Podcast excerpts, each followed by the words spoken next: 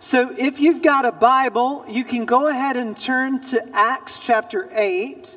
Um, so it's in the New Testament. You got Matthew, Mark, Luke, John, and then the book of Acts. So if you've got it on your phone, the Bible app on your phone, if you have the YouVersion Bible app, um, you can go to events and search for Cane Bay, and you will always find the message notes um, loaded into the Bible app if you would like to use that this morning. But Acts chapter 8 is where we will be.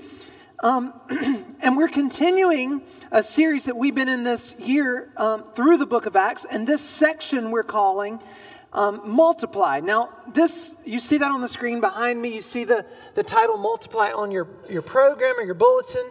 And what we're calling Acts chapter 8 and 9, we're calling those two chapters as we walk through them, we're calling it Multiply, and I'm about to tell you why.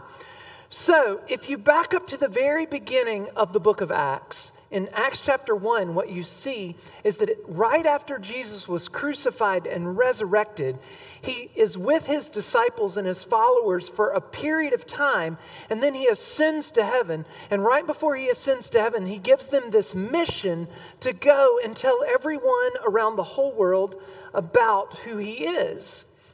And so that happens in, the, in chapter one. And then in chapter two, the Holy Spirit comes and gives them power. So the Spirit of God, like, is poured out. It's this crazy scene. And in one day, how many people, when Peter preaches and Pentecost happens, how many people come to know Jesus and follow him in one day? Does anybody remember?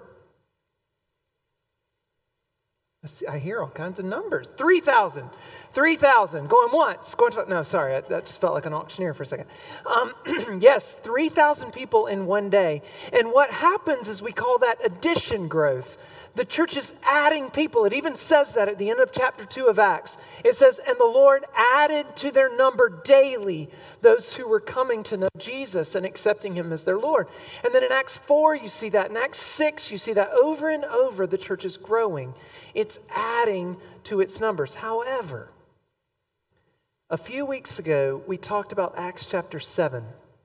And you have this guy named Stephen, who's a follower of Jesus who just, he's just a regular guy. He's not a pastor, he's not on staff. He's just a regular guy who's following Jesus, and he raises his hand because there's a need for him to serve in a way to help widows get fed. And he says, I'll, I'll help do that. And so he and, and six other guys help do that. But Stephen was pretty bold about his faith in Jesus Christ and it cost him his life. So, several weeks ago, we shared his story where he was stoned to death. And when that happened, all of a sudden something completely changed in the church.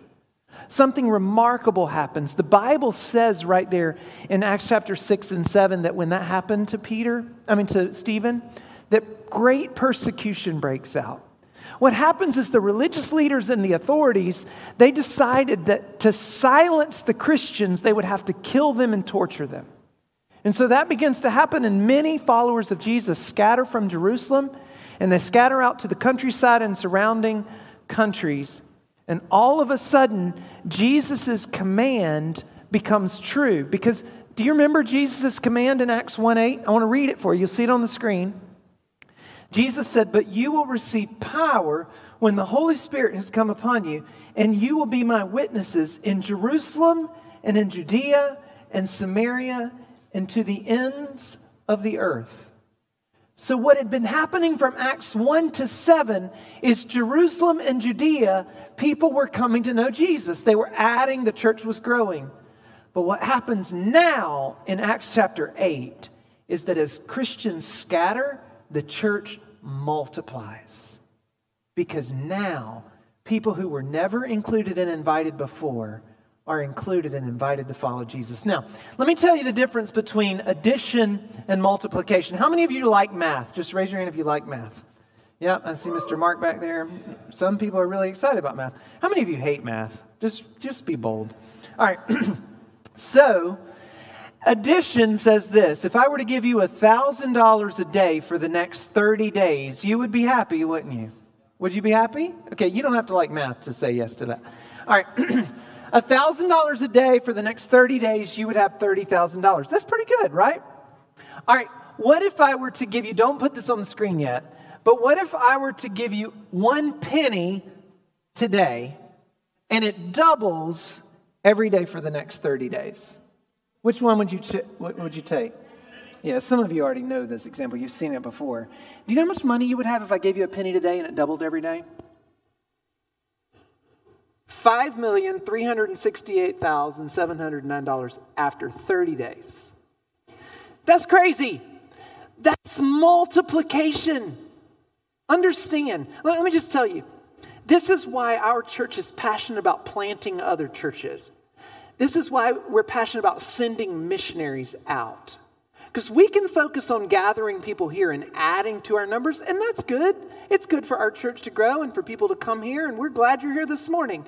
But listen, that that is, there's nothing in addition that's compared to multiplication. See, when we plant churches, when we send missionaries, when the church, when what happened to Stephen happened, it seemed dark, it seemed bad. Stephen died. There was great persecution, but what God did through that was unbelievable because God unleashed his church and he scattered Christians all out over the world. And here we are today because of that the church multiplied because that's what followers of Jesus are supposed to do.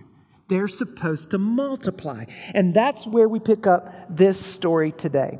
So, Acts chapter 8, I'm going to start reading in verse 26, and I want you to see what happens.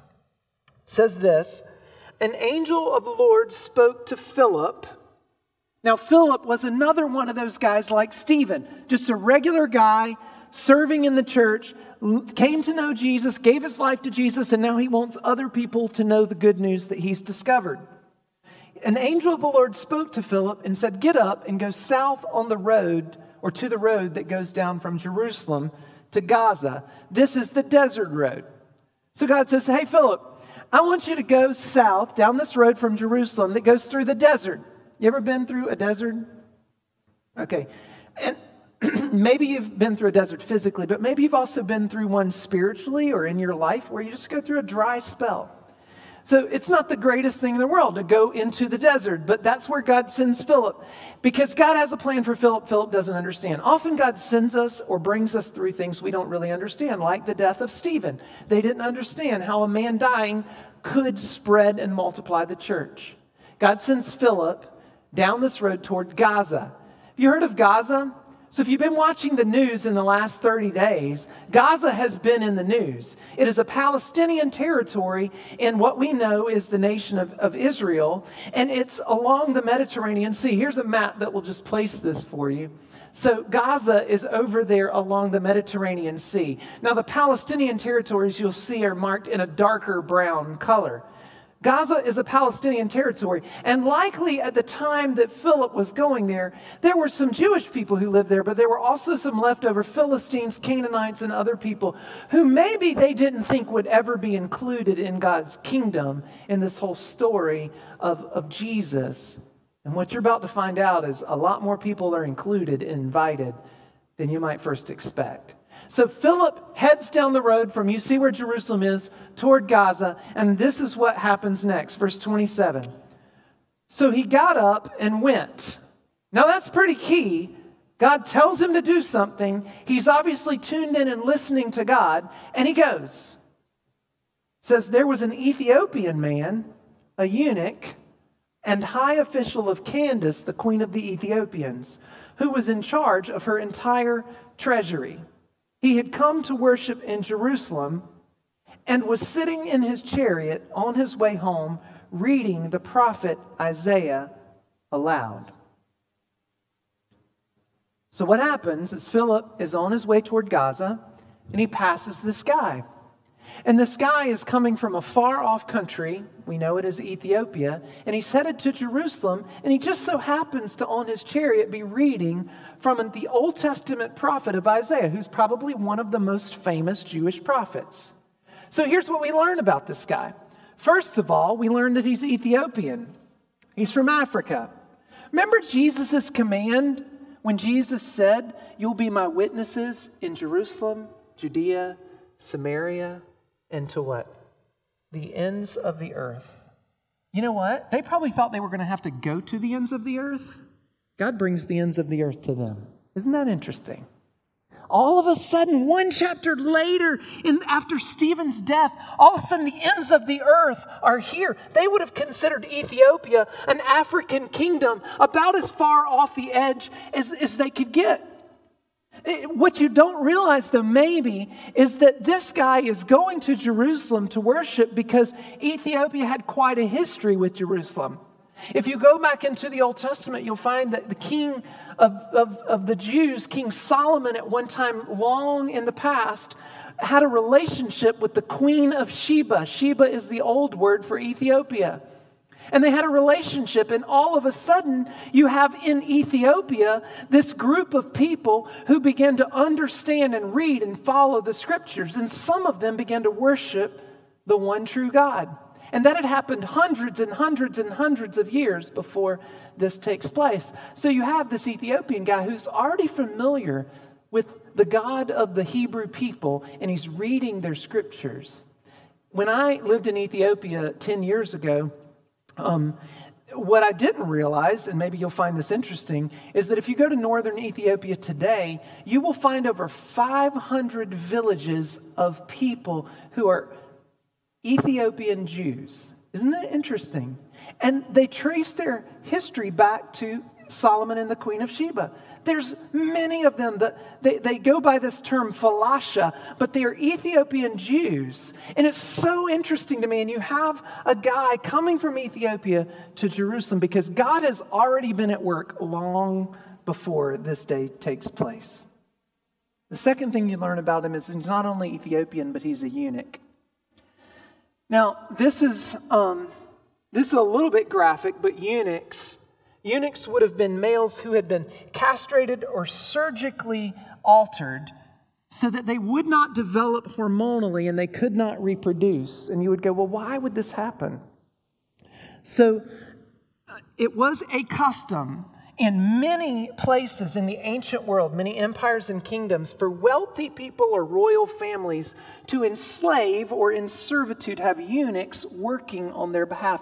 So families would even choose, sometimes it wasn't their choice, sometimes it was, for a little boy to become a eunuch so that he could be sold into this trafficking business so that he would be in servitude to a wealthy royal family. Because here's the crazy part of this they, they did this so that they could somehow um, trust or, or these, these eunuchs were seen as non threatening. Now, you can understand why.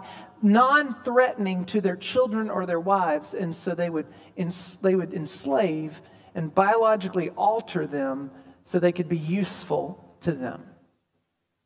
Interesting in a terrible way. And that was a custom in a lot of the ancient world.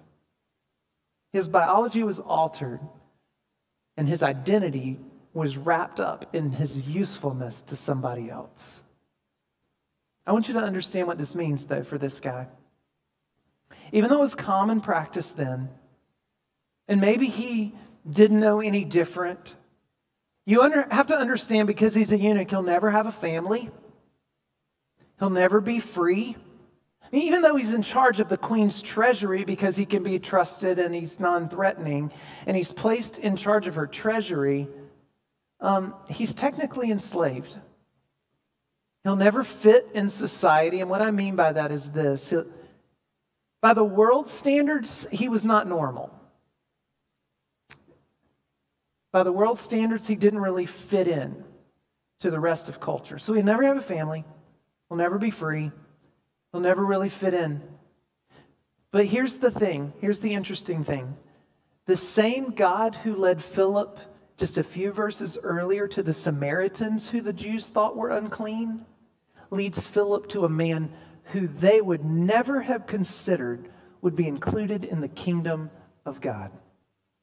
A man who didn't, was not the poster child for what the world thought God included and invited.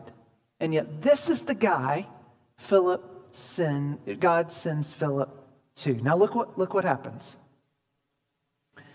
Verse 29 The Spirit told Philip, Go and join that chariot. In other words, God says to Philip, Go get in his car, go sit beside him. Because I have a plan and I'm going to use you in it. Now, I'm, I'm, unsure how the Spirit told Philip this. I have no idea. But I'm guessing it's the same way the Spirit of God speaks to us. Uh, you may ask, well, how does, how does God speak? God has never spoken to me with audible words. But he's many times, and probably is true for you, spoken with promptings and urgings. And there have been times in my life when I've been listening to God and spending time with God, and all of a sudden I know that God wants me to do something or call me to something or take a risk or speak to something or go out of my way to help somebody. Have you ever experienced something like that? The question is how do you how do you listen to God? How do you hear his voice? I mean the simple thing I would say is spend time with him. Like we say it all the time at Church at Cane Bay. There is nothing better that you can do than daily spend time reading the Word of God. I don't know if you realize the gravity of this, but we have God's Word in printed form in many translations. You probably have several sitting on your bookshelf at home. We have it on our phones. Like there are places around the world they can't have access to it. And we have it. And we, and we neglect it. Like, you have the words of God. And here's what I've discovered when you spend time talking to God and reading His Word every day, you become more familiar with what His voice sounds like. And then you tend, you tend to hear Him clearer. And Philip seems to be a guy that can hear what God is saying and he obeys Him. Look at verse 30. When Philip ran up to him, up to the chariot, he heard him reading the prophet Isaiah and said, Do you understand what you're reading? Look at what the eunuch says. How can I, he said, unless someone guides me? So he invited Philip to come up and sit with him. Isn't that exactly what God wanted? God said, Go join him in his chariot. Well, how was Philip going to accomplish that? These guys are from two totally different worlds. How, how is God's already accomplished it. Philip goes and obeys what God says. And, and, and notice what he says. He asks him, what is, what's he reading, or does he understand what he's reading? And the guy goes, Hey, why don't you come explain it to me? Isn't it interesting how God prepares the way sometimes? I want you to notice a couple things about Philip in this. Um, one, he has the courage to speak. You notice that? Like Philip this was probably a little bit out of his comfort zone. I'm not sure about that. Um, but he has the courage to immediately go to this guy, runs to the chariot, and he says something to them. Too often, you know what I think? Too often, I think we stay silent on things that matter the most. Sometimes I worry about what people will think of me if I start talking about God or about Jesus. I'll think maybe I'll offend them. I don't want to push them away. I don't, I don't want to. I, I don't want to make them think poorly of me. I don't want to mess it up. Like, what if I don't say the right things? Listen, God didn't need somebody who was qualified. God needed somebody who was willing. And He sends Philip, and Philip goes, and Philip has the courage to speak. All, all I'm saying is this: the gospel of Jesus is much too urgent for us to stay silent about it and it will not multiply and spread until we have the courage to speak. You have neighbors, you have friends, you have family members, you have classmates. There are people around you who desperately need to know and understand who Jesus is, and you may be the only voice who speaks up. How many people are around you right now that God is already preparing their heart, already stirring their minds about Jesus, and He's asking you to be the one who actually puts it into words? You know, in the book of Romans, Paul would write that how could people believe if they didn't hear? And how could they hear if no one goes? And then he says this he says, How beautiful, how beautiful are the feet of those who bring the good news about Jesus. All right, we're going to skip through that real quick, and I want you to look at what happens next. All right. well, the second thing I want to point out to you is this one, he has the courage to speak, but two, he has the compassion to listen. He has the compassion to listen. Did you notice what Philip did when he ran up to the chariot? He doesn't start preaching. He, he doesn't start saying, Hey, I, I need about five minutes of your time so I can tell you about the Bible or I can tell you about Jesus. No, he simply asks a question. He simply says, Hey, do you understand what you're reading? The guy goes, No, not really. But if you know, why don't you sit up here and tell me? See, here's the interesting thing I, I believe. We live in a world where everybody has an opinion, everybody has something to say, everybody wants to convert you to their ideology or their political persuasion or their belief system. Everybody has something, just get on Facebook. Everybody has something to promote, something to sell you, something to say, something to offer. But here's the thing, and this I think represents the, the attitude and the posture that Christians ought to take. Philip is just interested in this guy and he asks him a question and he listens to what his answer is. Listen, in today's world of lots of answers and lots of advice, what would it look like for Christians just to be interested and listen and understand other people? Oh, that God would give us compassion to be interested and listen more than we talk. He has courage to speak, but he also has compassion to listen. He asks him a question. He gets invited to sit with him and explain it, and then look what happens in verse 32. This is the crazy part, you guys. It's about to get crazy. You ready? Look at verse 32. Now, the scripture passage the Ethiopian eunuch was reading was this. Let me just read to you what he was reading on that chariot that day. He was led like a sheep to the slaughter, and as a lamb is silent before its shearer, so he does not open his mouth. In his humiliation, justice was denied him. Who will describe this generation? For his life is taken from the earth. Now, now, you may hear that and go, I don't know what that means. Listen, he was reading from Isaiah chapter 53, probably one of the greatest and clearest prophecies about Jesus ever written. Out of all the things he could have been reading, he was reading something that was written 700 years before Jesus was ever born, and it was all about Jesus.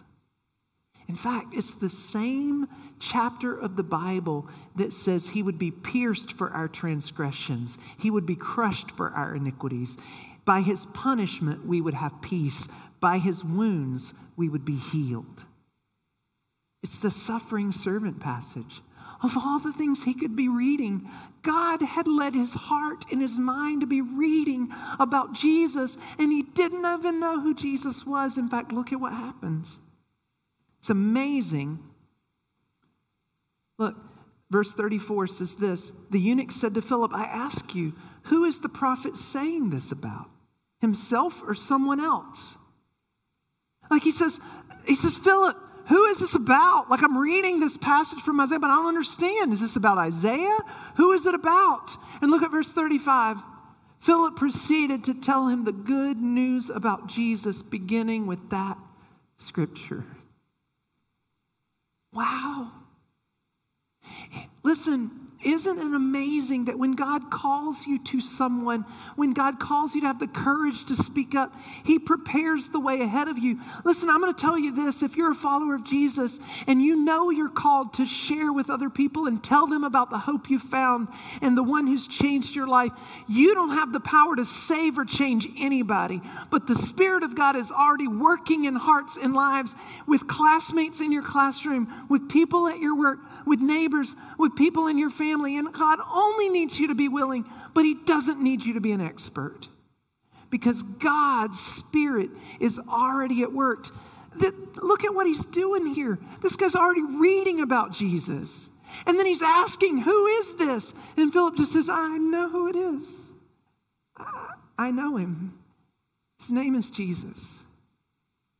And he's changed my life. It says there, it doesn't tell us what Philip says about Jesus. It just says he told him the good news about Jesus. What is the good news about Jesus? Let's don't overcomplicate it, you guys.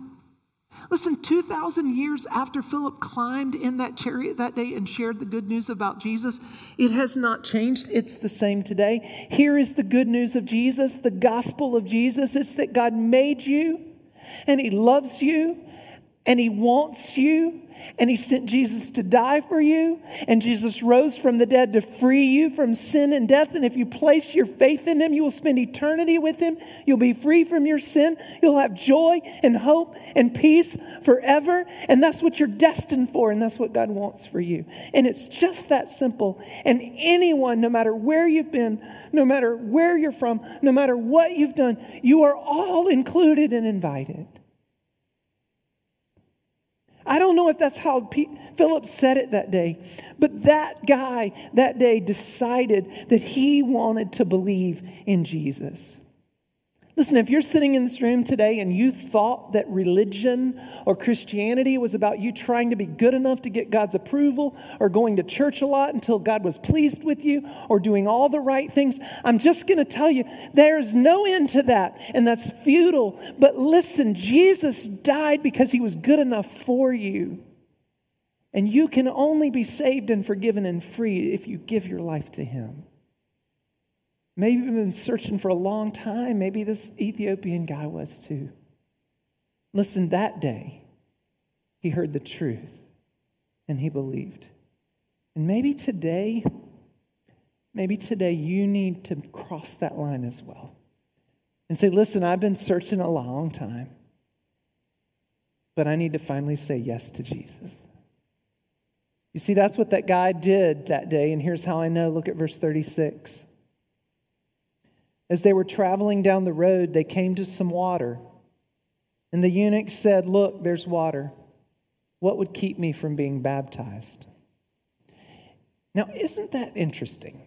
They pass a pond, they pass a lake, a river, something, and the guy looks at Philip and says, This interesting question. Hey, Philip, what would keep me from being baptized? Now, baptism would have been a practice he probably would have been accustomed with because it was all over the ancient world. Jesus just redefines baptism. Jesus doesn't reinvent baptism. Like, Jesus goes and gets baptized because it was already a symbol of forgiveness of sins and repentance and cleansing and life change. And Jesus goes and stands in the water and lets John baptize him and says, Now, I want you to go and tell people about me and lead people to follow me. And as they follow me, baptize baptize them in the name of the Father, the Son, and the Holy Spirit. In other words, Jesus says, I want you to take the symbol of baptism, and it's going to be a public marker of everyone who I change their life and give them freedom and eternity. I want you to baptize them as a public display of their willingness and their choice to follow me. So that guy, he obviously understood it at some level because he says to Philip, Why can't I be baptized? He actually doesn't say, Why can't I be baptized? Look at the question again. He says, what would keep me from being baptized? Do you see that? That's a very important question. And I think he phrased it that way for a very specific reason. Because here's the thing there are a lot of earthly reasons that he should not be baptized. Are you with me? There would probably be a lot of people who would object to this guy being baptized. Culturally, he's extremely different. I've already told you he's a eunuch. I've already told you, like, he doesn't understand the whole Bible. He's never been to a connect class or an equip group or an MC. Like, this guy, he, there are a lot of reasons that you would say, wait, wait, wait, wait. This guy doesn't have it together. His lifestyle's different than mine. He doesn't look like me. He, he doesn't understand the things I understand. He says, What would keep me from being baptized? And guess what Philip's answer is? Philip doesn't answer. Philip doesn't answer in words, he answers in actions. Listen, before I get to what Philip does, I just want to tell you this. What would keep someone from being baptized? Later in the book of Acts, there's some debate about what behavior and custom and lifestyle people who follow Jesus should exemplify, right? In fact, there's debate about who should be included in this whole gospel thing, who should be included in God's family and God's kingdom, and there's this debate about it. And Paul steps in, and this is what he says in Acts 15 19. He says, And so my judgment is that we should not make it difficult for the Gentiles who are turning to God. You see people saying, but they don't act like us. They don't, they don't think like us. They don't understand all the things we understand. They don't keep our customs. They don't keep our rules. And Paul says, listen, you guys, the gospel's not about rules and externals and behaviors. The gospel is about people saying, I'm a mess and I need Jesus. And Paul says, I think we shouldn't make it hard for people to believe that. Listen, you guys, sometimes in our world, we often focus on behaviors and externals, and sometimes we actually make it difficult for lost people to get found. Jesus says in his invitation, Come to me, all who are weary and heavy laden, and I'll give you rest. He said, My yoke is easy and my burden is light. His invitation includes every man, woman, and child. Why would we ever make it difficult? See, including outsiders and outcasts, it was obviously the call of Jesus. It was obviously the story of the early church. But it didn't start. It didn't start with Jesus. God was always that way. It's our nature to want people to want to be around people that look like us and act like us and exclude people. I mean, that happens all the time, but that was never God. In fact, here's the crazy thing I'm about to tell you. Remember what chapter of the Bible I told you that Ethiopian eunuch was reading that day? What was it? This is a quiz. Isaiah 53. Guess what? That was written 700 years before this ever took place. He was reading it that day. Three chapters later, in Isaiah 56, which I bet he read after he left Philip that day, just three chapters later, I want you to look at what Isaiah 56 says. God says this no foreigner who has joined himself to the Lord should say, The Lord will exclude me from his people. And the eunuch should not say, You see that? And the eunuch should not say, Look, I'm a dried up tree. For the Lord says this For the eunuchs who keep my Sabbaths and choose what pleases me and hold firmly to my covenant, I will give them in my house and within my walls a memorial and a name better than sons and daughters.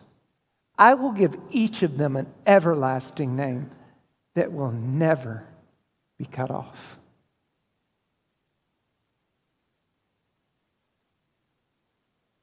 God always wanted to include the outcast and the outsider. How does Philip answer his question because his question was, What would keep me from being baptized, right? Verse 38 tells you.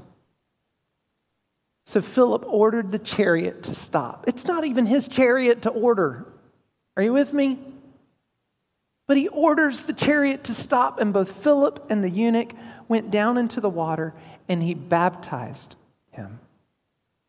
Philip spoke with his life with his actions.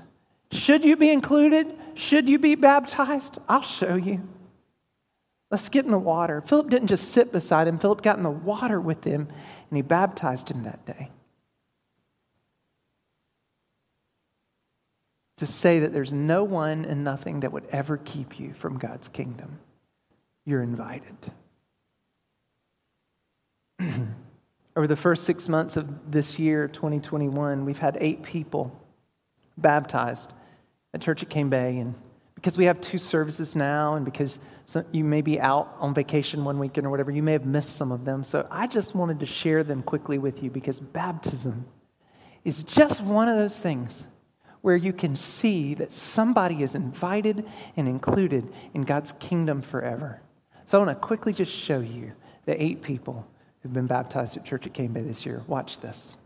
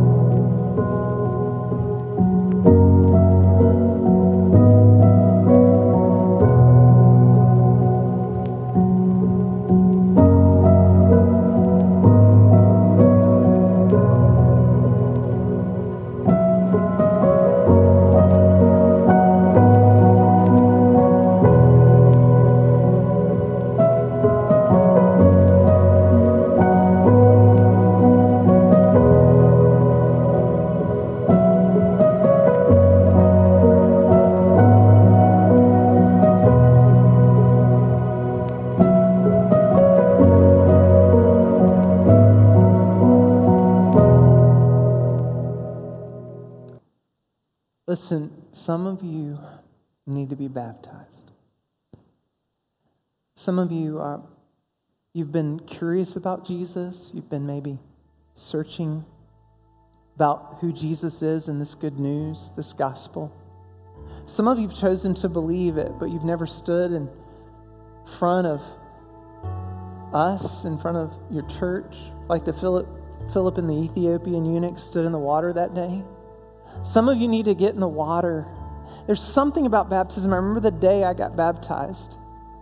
And I stood in front of my family and everybody, and I was saying, Look, I know there's nothing about baptism that's magical. There's nothing about the water. It's not baptism that saves you. Jesus does that. But the baptism is kind of like putting on a wedding ring. It's saying to everybody, I belong to somebody now. I'm included. And it has nothing to do with the fact that I'm good, it has everything to do with the fact that Jesus is good. There's something about baptism that's a marker. It's like you put drive a stake in the ground and say, I belong to God now. I belong to Jesus for the rest of my life. And some of you need to do that. We've decided on October 3rd this year. I know that seems far off, it's not that far off. We're going to do a huge outdoor baptism. And if you want to be baptized, if you have more questions about it, you want to talk to somebody about it, listen, on the Connect card, I want you to check the box that says baptism that you're interested in it. You're not officially signing up, you're just saying, hey, I think I need to be included in that. I, want, I have more questions about it. We'll talk to you about it. Listen, have the courage to take that step if God is speaking to you and urging you to do it. All right, we're going to finish this up. I want you to look at verse 39. It says, When they came up out of the water, the Spirit of the Lord carried Philip away. The Spirit of the Lord called Philip somewhere else. There were more people waiting that Philip needed to speak to. And the eunuch did not see him any longer, but he went on his way rejoicing. You see that? He went on his way rejoicing. Why? Because it's not Philip that he needed to know, it's Jesus that he needed to know. His life has changed forever. He went on his way rejoicing, even though he didn't have family, and he wouldn't have family, and he wouldn't be free, and he doesn't fit in. He knows Jesus. Life has changed forever now. Where does joy come from? Not your circumstances. You see, here's the crazy thing. And then it says, verse 40 Philip appeared in Azotus and was traveling and preaching the gospel in all the towns until he came to Caesarea. Philip just kept on doing what God was calling him to do, he kept on going for Jesus. Here's what I, what I want you to notice. Even though that Ethiopian eunuch would never be able to have a family in this world, now he has a father and he has brothers and sisters, and I'm one of them. Even though he'd never be free in this world. And what happened to him just doesn't seem fair to me. Now he's free. He's free from sin and death and slavery. He has peace forever. And even though in this world he would never really fit in, now he belongs. He belongs to a community of people united by Jesus forever. What does this mean for us? I mean, what do we do about this story? The question I think we walk away today with is this Who are the outsiders and the outcasts God is calling you to? Who are the people who don't think they fit in? They don't know what you know. They, they, they may never walk in the doors of this church, but God put you in the classroom with us, in the workplace with them, in your family, beside you as neighbors, and you are the only voice. What if you begin to pray today? God, would you give me the courage to speak and the compassion to listen? Listen, if you're curious and searching like the Ethiopian eunuch, then I would say, yes, you're invited. Yes, you're included. It doesn't matter where you've been, it doesn't matter what you think the world thinks of you. God says, you're included and you're invited. And Jesus died for you. Today, needs to be the day that you say yes to Him. Would you stand with me and let me pray for us? God, in this room, I, as I read this story, I'm so thankful for Philip and his courage to speak and his compassion to just listen and go to people that were very different from him and people that maybe the rest of the world would say not would not be included or invited and yet he had the willingness to go. God may we be those people. God call us to the people who don't know jesus yet. Help us to see every man woman and child god the way you see them help us have the courage to speak. Help us have ears to listen. And help us love them the way you love them and God, for anyone in this room right now who feels like maybe they don't understand it all, they don't fit in, they, they know they have a past, they're well aware of their failures and their weaknesses, and yet, God, they're, they're here because you want them and you love them, and they're invited into your kingdom. And God, I pray right now they would have the courage to trust you and to give their lives to Jesus. And God, right now as we sing, I pray they would just talk to you and they would say, Yes, Jesus, thank you for saving me. In Jesus' name I pray. Amen.